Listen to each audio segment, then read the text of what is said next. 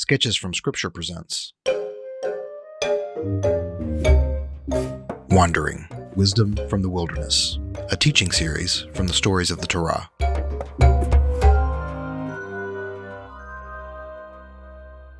Wandering is a teaching series by me, author and filmmaker Paul Andrew Skidmore. In this podcast, we'll be continuing our exploration of the narrative structure and style of the books of the Torah, focusing primarily on the book of Numbers. This study will give us context for a better understanding of Scripture. It will help us trust more in these scriptures by demystifying them, taking the stories from the perceived realm of mythology or spiritual mysticism or religious fairy tale and putting them on the ground where they belong. Real words written by real people about real events and real places, all pointing us to a very real God.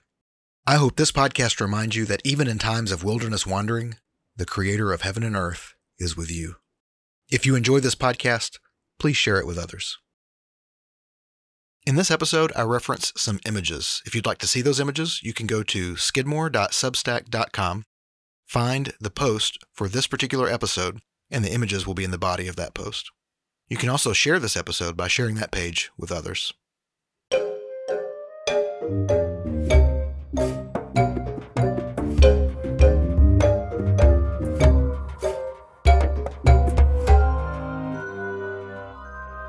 We are doing a series called uh, Wandering, based on the book Numbers, or its Jewish title.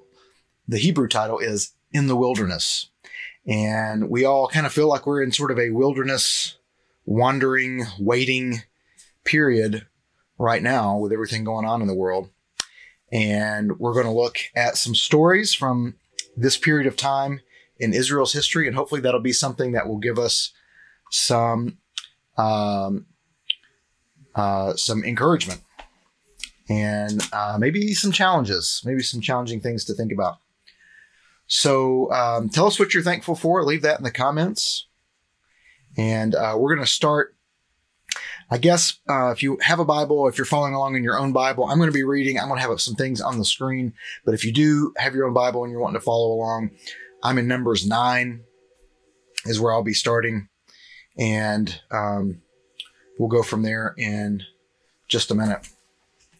So I am thankful for uh, my friend David Coggin. He was in the video last night. I called him Captain Coggin. That's his uh, name sometimes uh, with his ministry. And um, he reminded me of an idea that I had uh, a little while ago and kind of had forgotten about until earlier today. And he sent me some articles, and um, I'm going to be putting together another little video series, um, just a much shorter one during the day, to kind of go over uh, something that I created last summer with the help of some friends. And um, anyway, I'm just thankful for him. I'm thankful for him thinking about me and remembering me. Lupos are grateful for this series. I'm glad that you guys have been here for it. I don't know if you watched all of the Genesis series. I think I saw you there for for several of them. Um, but I hope that this has been not just educational. I mean, this is a class. You know, it's not like sermons or whatever. So I'm glad that um, hopefully you're getting the information. But I hope that it also gives you some things to think about and is, um, you know, like I said, uh, inspirational and challenging. Uh, if we read scripture and walk away the same, then I think maybe we haven't actually encountered scripture the way that we were meant to. Uh, again, it goes back to uh, the the memory I have of, of Ted Gobble's sermon. You know, you looking into Scripture is like looking in a mirror, and when you walk away, what do you do with that? And so that's my hope for everyone watching tonight. But here's the question: How are you eating during this time of being safer at home? Are you eating healthier? Are you eating more junk food? Is it about the same? Or uh, you want me to mind my own business? Those are sort of the four choices there. I think we're mostly eating healthier here at home. I eat fairly healthy anyway, but um, you know, going to Five Guys and getting a hamburger, even though it's like on my diet, it like fits into. It's just easier to kind of do that, even though that's not the healthiest thing.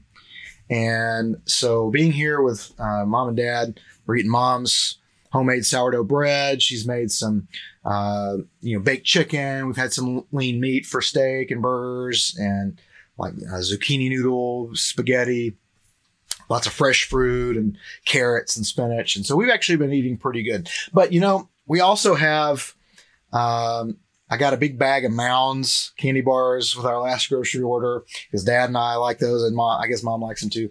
Uh, Mom's been breaking out the Girl Scout cookies, and we've been eating those. Uh, we had some frozen pizza the other night. We're already sort of scanning the food delivery places to kind of see what we what we want to have just to kind of break it up a little bit. I'm already craving some gondolier pizza and tiramisu, and um, one of my favorite breakfast places is First Watch. I love the French toast there. I just got the email that they've shut down all of their restaurants for now, which is uh, somewhat understandable, but a little heartbreaking. And uh, hopefully, it doesn't happen to more restaurants, or, or we're going to have fewer choices about uh, where to eat out. So I see uh, it's a little mix. We got some people eating healthier, some uh, eating more junk food. Mom says eating seafood, eating everything that we see uh, is uh, very true. Eating popcorn. So Kim and Roger say, which I guess they're hoping that remains sort of morally neutral, that it's sort of up to us to decide is that healthier or is that junk food? It is corn. That is a vegetable, after all. So um, glad to see they are eating their vegetables. Um, and I don't know if you notice this or not, uh, depending on what you eat, but you know, our food becomes us. I mean, literally, right? So the, what the phrase you are what you eat, I mean, is really kind of a literal phrase. I mean, the proteins and the sugars and the water and everything that's in your food eventually becomes you, eventually becomes in you. And so, you know, there was a period of my life, and we'll talk about this a little more later. There's a period of my life where I ate a lot of junk food. And guess what? My body was falling apart. I was really overweight and had all kinds of digestive issues. And, um, you know, a, a car, a car can run on kerosene, you know, at least for a little bit, you know, for a couple of seconds or something anyway, but it's really bad for it. You know, you shouldn't do it. It's supposed to, it's because it's meant to run on gasoline. And so, um, I don't know if you've noticed this while you're safer at home, but if you eat a little healthier, do you have more energy? Are you sleeping better? Uh, are the anxiety levels down? You know, that kind of thing. Same goes for maybe a little bit of exercise or when you're laying on the couch and watching TV and eating the Girl Scout cookies. You know, do you feel more anxious? Do you feel more depressed? Right? Because all these things are connected. I mean, your brain, even your brain that sort of decides some of these things for you, how you're going to feel and how you're going to react to things and your anxiety level and your blood pressure and things like that. I mean, it's all controlled by your brain and your brain's getting its fuel from the same place the rest of you is, you know, it's either getting it from, uh, you know, the bacon cheeseburgers, which is my favorite, or it's getting it from the baked chicken and steamed broccoli, you know, and, um, so what's it, what's it going to do with those? Something to something to think about. And we're gonna I bring that up because what we're gonna look at tonight, the several stories that we're gonna look at tonight, all involve food. So the Israelite nation, they have left Egypt, and they are now in the wilderness, uh, possibly somewhere in modern day northern uh, Saudi Arabia, and they're just basically in the desert. And um, if you, uh, you, if you've never been over there or you're not really familiar with what the desert is like there. In um, the northern part of Israel, there are places where if if we dropped you in the middle of the night out of a helicopter or an airplane and you just sort of parachuted in and and woke up in the middle of these places in northern Israel, uh, some of it would seem like West Tennessee or something. You know, you've got the farms and uh, flowers and trees, and um, it's just a little balmier climate up there. And I, I, I think that um, the first time I went, I was I was sort of surprised by how much vegetation and everything there was there. You read the Bible and you think it's all happening in just rocks and caves and things, and it's very prehistoric. And that's just you know not the case. And northern Israel in particular is very lush, uh, particularly around the Galilee region. All the water there and the rains um, give it. Um, it's, it's not very different from uh, you know Colorado or Utah. Certainly, there's places of desert in those places, but there's also very beautiful forests and, and things like that. When you get down into southern Israel and Jordan and that area around the Dead Sea, maybe you've watched a History Channel thing on Masada or something like that, where maybe you've seen around the Dead Sea, and it's they call it the Dead Sea for a reason. I mean, it's it's pretty dead around there, not just in the water, but all around. Um, it gets rain, light rain, a couple of times a year, and it's just desert. It's not real fine sand like at the beach or something like that. It's it's rocks. It's coarse. It's kind of a it's kind of these red rocks, and there is vegetation that grows there. Um, but it's just little small shrubbery and it's just very little. And the farther south you get, the less and less of that there is. Down in southern Saudi Arabia, where you have the big deserts, I mean, that's where you get the real fine sand and the sand dunes and the sandstorms and all that. And so in between is kind of the wilderness. And so it's kind of more like what's around the Dead Sea there. It's just sort of rocky desert. It's just nothing hardly growing at all. And this is difficult because you've got 2 million people. You've got 600,000 able bodied men over 20. And then you add to that the elderly men, all the women, all the children. Plus, you've got the erev rav, the the riffraff, the the um, just the um, a multitude of just various people that left Egypt with the Israelites. So they're not Israelites, but they're there with them and traveling with them, seeing everything that they're seeing. Foreigners, aliens amidst them, and so they're all there. So you got like you know two million people, possibly more, that are together looking to Moses for answers for leadership, for spiritual direction. And um, so by the point that we get to here in Numbers 9, which is where I'm going to begin today, um, the they have uh, seen God on Mount Sinai. They've been camped there at Mount Sinai. The tent is going to move for the first time. We're going to see that uh, here in this passage.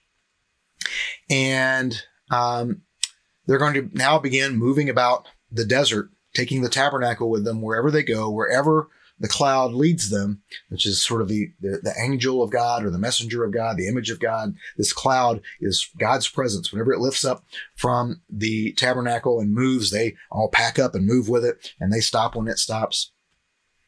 And so now they're out in the desert and it's been a while. In fact, Numbers chapter nine, if you're already looking at it, you'll notice the title, the top of this chapter for if you have a Bible that has uh, titles, it says the second Passover.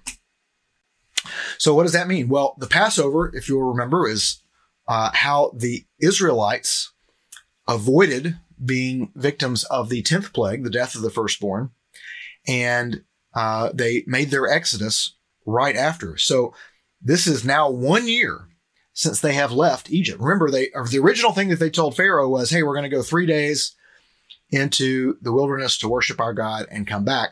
That was the original request of Pharaoh. So many of them probably packed for a three day trip. Remember, they, they made the unleavened bread uh, that they had to uh, make quickly. They didn't have time for it to rise. They cooked it on the way. Well, it's been a year. All that bread is gone. So the only thing they have to eat now is uh, manna. We'll look at some other options and maybe some things that they had to eat. So we're going to be looking at some of the foodstuffs here in these stories. So let's look at Numbers 9. Let's start at verse 15. And uh, let me see if I have, um, I don't remember how much of this I have uh, titles for. I don't. So I'll come back to the um, to the keynote in just a second. So let's look at Numbers 9. And I'm going to start in verse 15. And I'm reading from the Christian Standard Bible. And I'll just read. You can listen, or if you want to follow along in your own Bible, you can. Numbers 9 15. On the day the tabernacle was set up, the cloud covered the tabernacle, the tent of the testimony, and it appeared like fire above the tabernacle from evening until morning. It remained that way continuously. The cloud would cover it, appearing like fire at night. Whenever the cloud was lifted up above the tent, the Israelites would set out. At the place where the cloud stopped, there the Israelites camped. At the Lord's command, the Israelites set out, and at the Lord's command, they camped. As long as the cloud stayed over the tabernacle, they camped. So, very important here. The presence of the Lord, the visible presence of the Lord, is with them at all times, day and night. Even when the cloud stayed over the tabernacle many days, the Israelites carried out the Lord's requirement and did not set out. Sometimes the cloud remained over the tabernacle for only a few days. They would camp at the Lord's command and set out at the Lord's command. Sometimes the cloud remained only from evening until morning. When the cloud lifted in the morning, they set out, or if it remained a day and a night, they moved out when the cloud lifted, whether it was two days, a month, or longer. The Israelites camped and did not set out as long as the cloud stayed over the tabernacle. But when it lifted, they set out. They camped at the Lord's command and they set out at the Lord's command. They carried out the Lord's requirement according to his command through Moses. And uh, then we're going to skip Numbers chapter 10, but basically it's um, there's these two silver trumpets that are sort of announcing when they're going to move somewhere, when they're going to go, appointed festivals, and um, pulling the assembly together, things like this. And they assign some some people to do that. And then uh, beginning in verse 11 of Numbers 10, we see that they set out on their first move from Sinai to Paran. And there's some different military divisions it goes through everything about how they move. So this is sort of their first moving. So it's giving you all the details of how they first move. Sometimes we look at this and think, wow, this is just real boring lists of things. But what, what it's telling you, if you can kind of picture it in your mind's eye, sort of how the whole military camp is moving. So if, if you read this more like, you know, Civil War history or World War II history or something like that, you might kind of understand why it's written the way that it is. And, um, so uh, I'm going to uh, Numbers chapter 10, verse 33. I'm going to read this little part here at the end. They set out from the mountain of the Lord on a three day journey with the ark of the Lord's covenant traveling ahead of them for those three days to seek a resting place for them. Meanwhile, the cloud of the Lord was over them by day when they set out from the camp. Whenever the ark set out, Moses would say, Arise, Lord, let your enemies be scattered, and those who hate you flee from your presence. When it came to rest, he would say, Return, Lord, to the countless thousands of Israel. So again, you have this language, this idea of this three day journey, which is sort of calling back to the original Exodus. So we're at the second Passover. We have another three day journey. So that sort of now bringing back to mind after everything that has transpired from Exodus, Leviticus, and the first few chapters of Numbers, it's reminding us back again of the early in Exodus where the Israelites were before the Exodus. They were slaves in Exodus. And that's going to be important for what comes next. Numbers chapter 11. Now, the people began complaining openly before the Lord about hardship. Let's hear about their hardship. When the Lord heard, his anger burned, and fire from the Lord blazed among them and consumed the outskirts of the camp. Then the people cried out to Moses, and he prayed to the Lord, and the fire died down. So that place was named Taberah because the Lord's fire had blazed among them. And not surprisingly, Taberah means blaze. The riffraff among them, that's, there's that word again, that erev rav, these people that aren't Israelites but came with them from Egypt. The riffraff among them had a strong craving for other food. The Israelites wept again and said, Who will feed us meat? We remember the free fish we ate in Egypt, along with the cucumbers, melons, leeks, onions, and garlic. Um, my mouth is watering. Um, but now our appetite is gone there's nothing to look at but this manna. And remember, manna is uh, Hebrew for what is it? So in the beginning, when it first appeared, oh, what is it? Now it's like, ah, what is this stuff, right? You have to eat it all the time. So now Numbers tells us a little more about it. The manna resembled coriander seed, and its appearance was like that of bdellium. The people walked around and gathered it. They ground it on a pair of grinding stones or crushed it in a mortar, then boiled it in a cooking pot and shaped it into cakes. It tasted like a pastry cooked with the finest oil. Now that sounds good to me. When the dew fell on the camp at night, the manna would fall with it. Moses heard the people, family after family, weeping at the entrance of their tents. The Lord was very angry. Moses was also provoked. So Moses asked the Lord, Why have you brought such trouble on your servant? Why are you angry with me? Why do you burden me with all these people? I think there's probably many parents asking the Lord this right now. Did I conceive all these people? Did I give birth? So you should tell me, carry them at your breast as a nursing mother carries a baby to the land that you swore to give their ancestors? Uh, notice Moses is like God did before. Moses is sort of excluding himself from the relationship. Hey, these are your people, right? You didn't give them to me. Didn't you make a promise to them of their ancestors, right? Moses is kind of excluding himself in the language there. Where can I get meat to give all these people? For they are weeping to me. Give us meat to eat. I can't carry all these people by myself. They are too much for me. If you're going to treat me like this, please kill me right now if I have found favor with you, and don't let me see my misery anymore. Uh, Moses being possibly more dramatic than the Israelites themselves. So now into verse 16. The Lord answers Moses. The Lord answered Moses, Bring me 70 men from Israel known to you as elders and officers of the people. Take them to the tent of meeting and have them stand there with you. Then I will come down and speak with you there. I will take some of the Spirit who is on you and put the Spirit on them. They will help you bear the burden of the people so that you do not have to bear it by yourself. So hear how God responds to Moses. He hears Moses' issue. Moses is his chosen guy, his leader. And so he comes down and he says, Okay, I'm going to give you some help. Now here's what he says to the people. Verse 18 Tell the people, consecrate yourselves in readiness for tomorrow, and you will eat meat because you wept in the Lord's hearing. Who will feed us meat? We were better off in Egypt. The Lord will give you meat, and you will eat.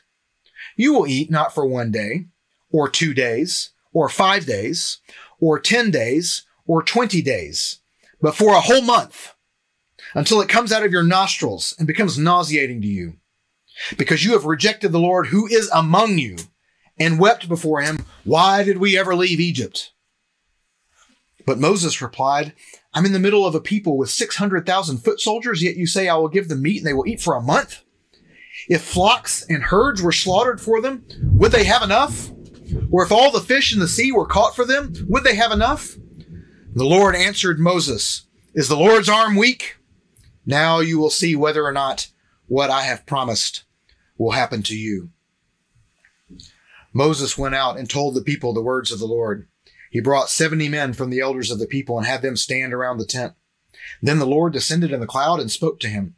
He took some of the spirit who was on Moses and placed it, placed the spirit on the 70 elders. As the spirit rested on them, they prophesied, but they never did it again. Two men had remained in the camp, one named Eldad and the other Medad. The Spirit rested on them. They were among those listed, but they had not gone out to the tent, and they prophesied in the camp.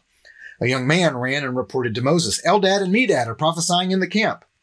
Joshua, son of Nun, assistant to, assistant to Moses since his youth, responded, Moses, my Lord, stop them. But Moses asked him, Are you jealous on my account? If only all the Lord's people were prophets, and the Lord would place his spirit on them.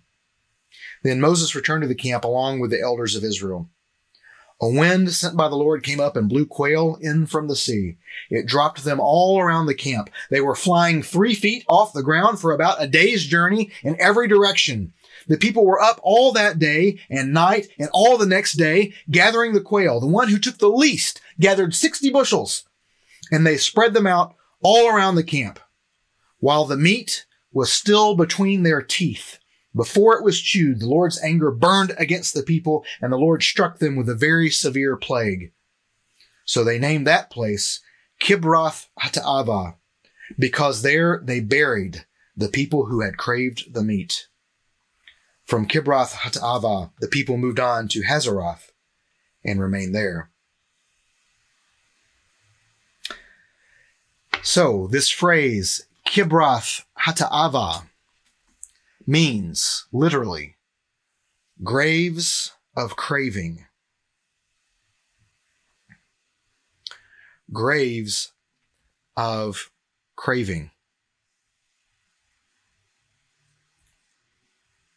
And sadly, I can't think of a term more apt for our culture, particularly our culture before everything started shutting down.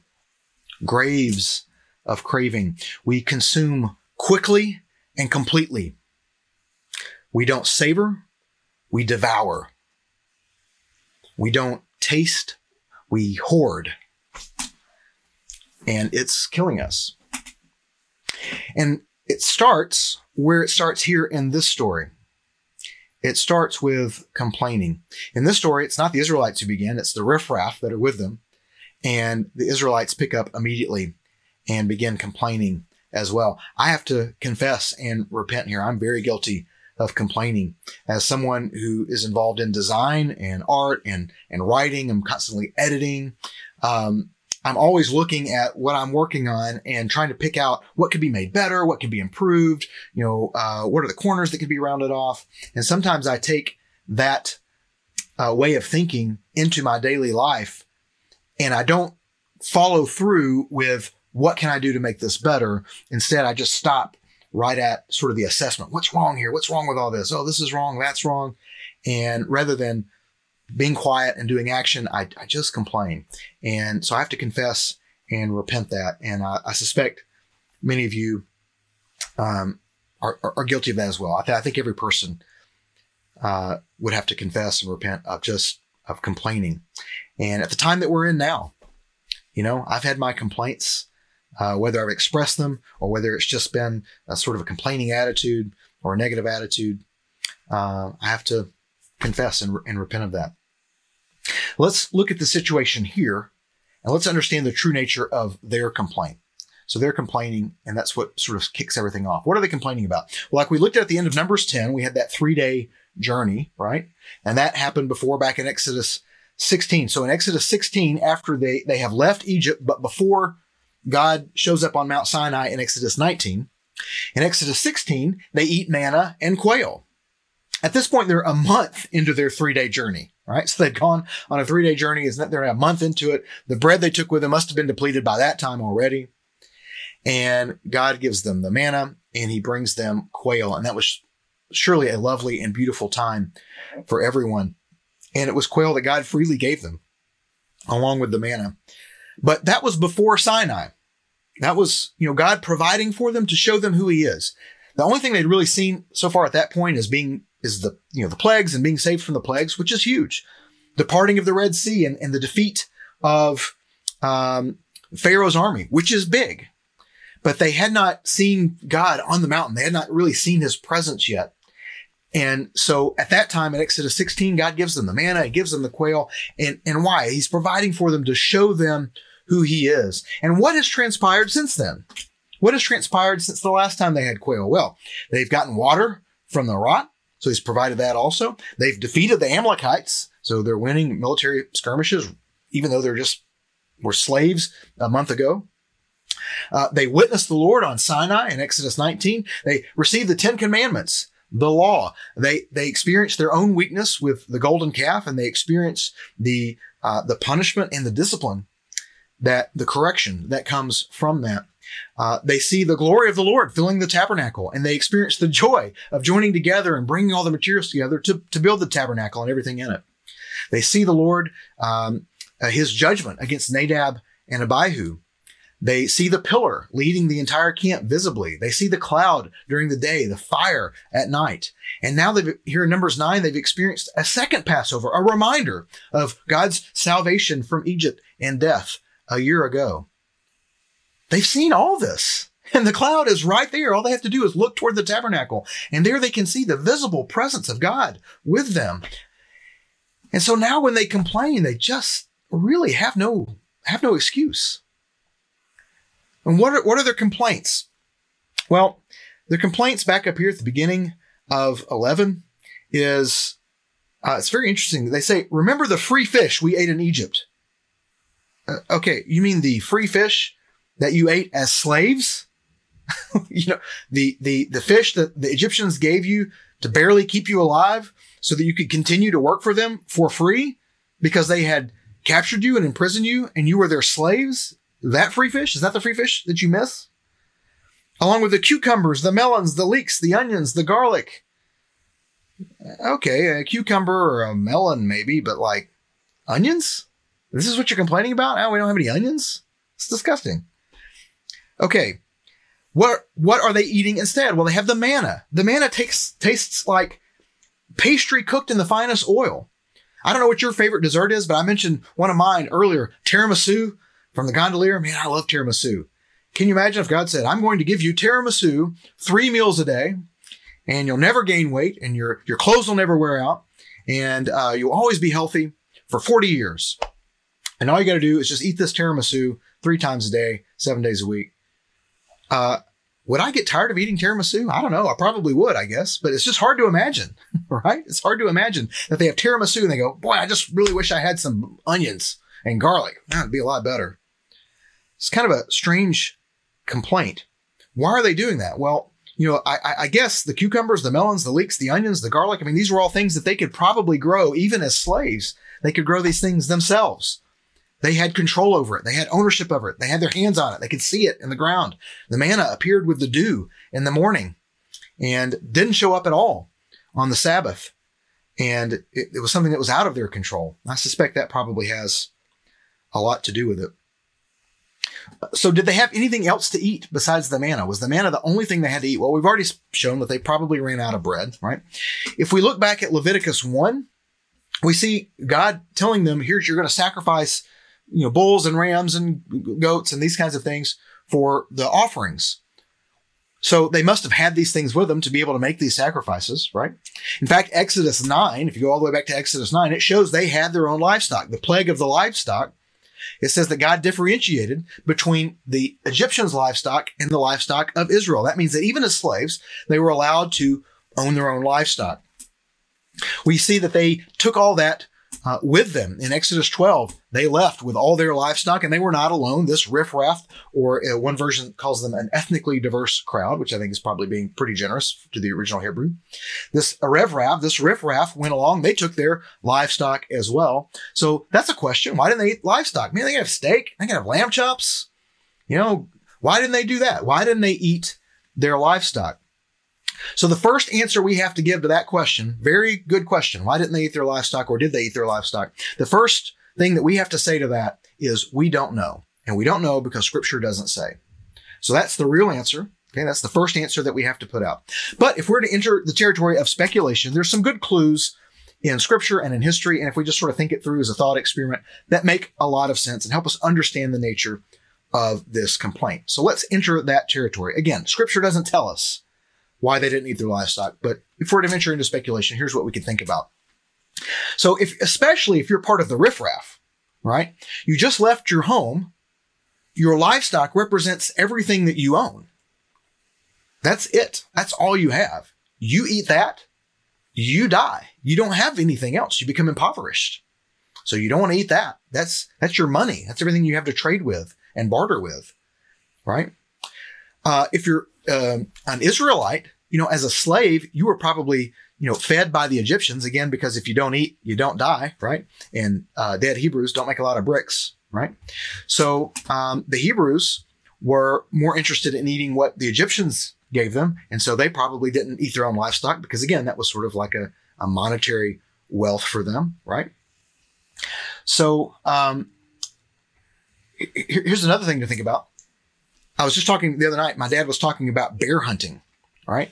And just what I was gleaning from his stories, not that hard to shoot a bear, right? Uh, there's certain places where they just go through all the time, and you can just park yourself there and bam, pop them right in the neck.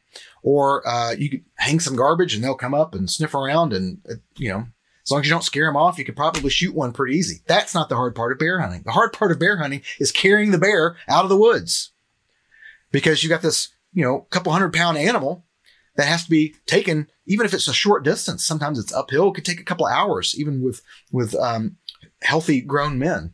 So now imagine you're a family and you decide, well, we're going to have steak tonight. And so you slaughter one of your cattle. Well, then what are you going to do? How much meat a, a, one cow makes? It's a lot of meat, right? What are you going to do? Put it in the freezer? No, you're, you're in the wilderness in the year uh, 1450 or so BC, right? There's, there's no there's no freezer, there's no refrigerator. You can't eat it all that night. You wouldn't want to anyway. So what do you have to do with the rest? Well, you've got to salt it if you're going to preserve it. Well, okay, let's say that you decide to salt it. Where are you going to get the salt? Do you have salt with you? Do you have enough salt to be constantly salting giant portions of meat and livestock? Uh, even if you have um, uh, uh, even if you do kill your livestock and decide to eat some, even if you do find a way to salt it and preserve it, I mean, you really want to eat beef jerky for the next three months, uh, which is essentially what you'd be doing, right? What do you want to eat? Do you want to eat a steak and potatoes or do you want to eat beef jerky and potato chips? I mean, they're made of the same things, right? Very different though. So what you have is people that wanted fresh meat. That's why they wanted the fish because you eat the fish right then. Small meal. It's fresh. That's why they missed Egypt because they could eat the, the fresh meat right there. And they wanted the bread. You know why? Because they could eat the bread while they waited on their meat to be done. They wanted to eat while they waited to eat. So it's their stomachs. It's their f- control. It's their known. It's the known entities that they really wanted. And this is an important thing to remember um, from this story is that the Israelites preferred a known slavery to an unknown freedom. They preferred a known slavery to an unknown freedom. That is a very difficult and challenging thing for us to have to think about.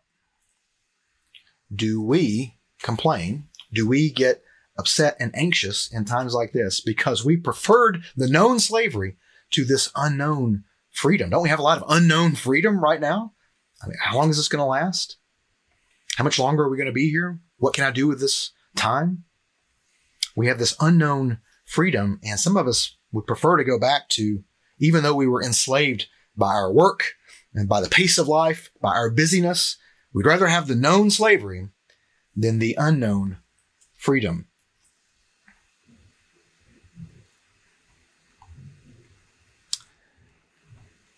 They wanted the best. So they want the food that they can eat right now. They want good food and they want to eat it now. The manna it doesn't cut it for them, right?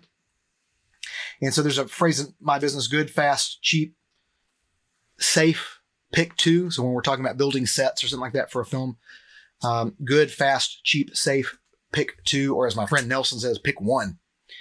Uh, they wanted it fast and they wanted it good. And so it was going to be dangerous and it was going to come at a cost. They wanted the best and they wanted it now. So we see what the Lord did. The Lord gave them quail, but this time it was not the same as it was back in Exodus 16. Why? Because they did not trust the Lord.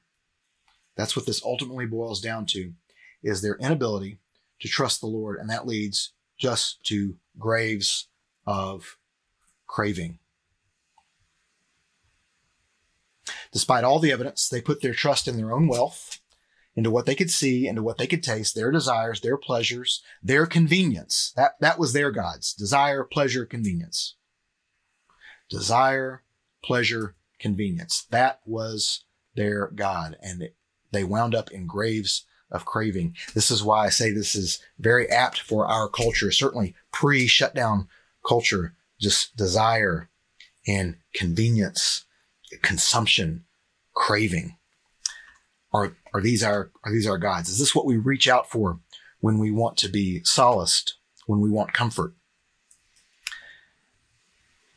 Something that we engage in quite a bit are these two things sorting and consuming the internet has really made us uh, do this quite a bit sorting and consuming.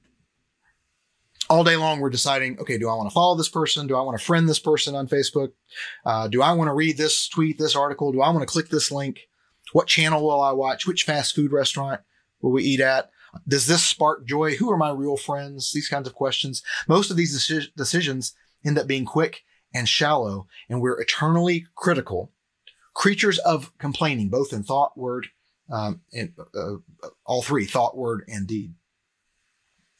And the problem comes when we bring this sorting to important things like relationships with friends and family, our, our Bible reading, our prayer. When we bring this idea of sorting to these important things, we make a real mess of things. Do you only spend time with people you like? With people who are like you? Or do you make time for everyone, even the people that can be tiring or don't hold the same interests? When you're doing your Bible study, do you, do you read the verse of the day or do you read it like a book, seeing what the story has in store for you? Are your prayers, are they more like tweets, post-it notes, or, or are they love letters? We spend so much time deciding and choosing and sorting, we train our brain against long-term ingestion of a single thing. Right? So it's, um, we binge watch TV shows, right? We stream a billion albums on Spotify.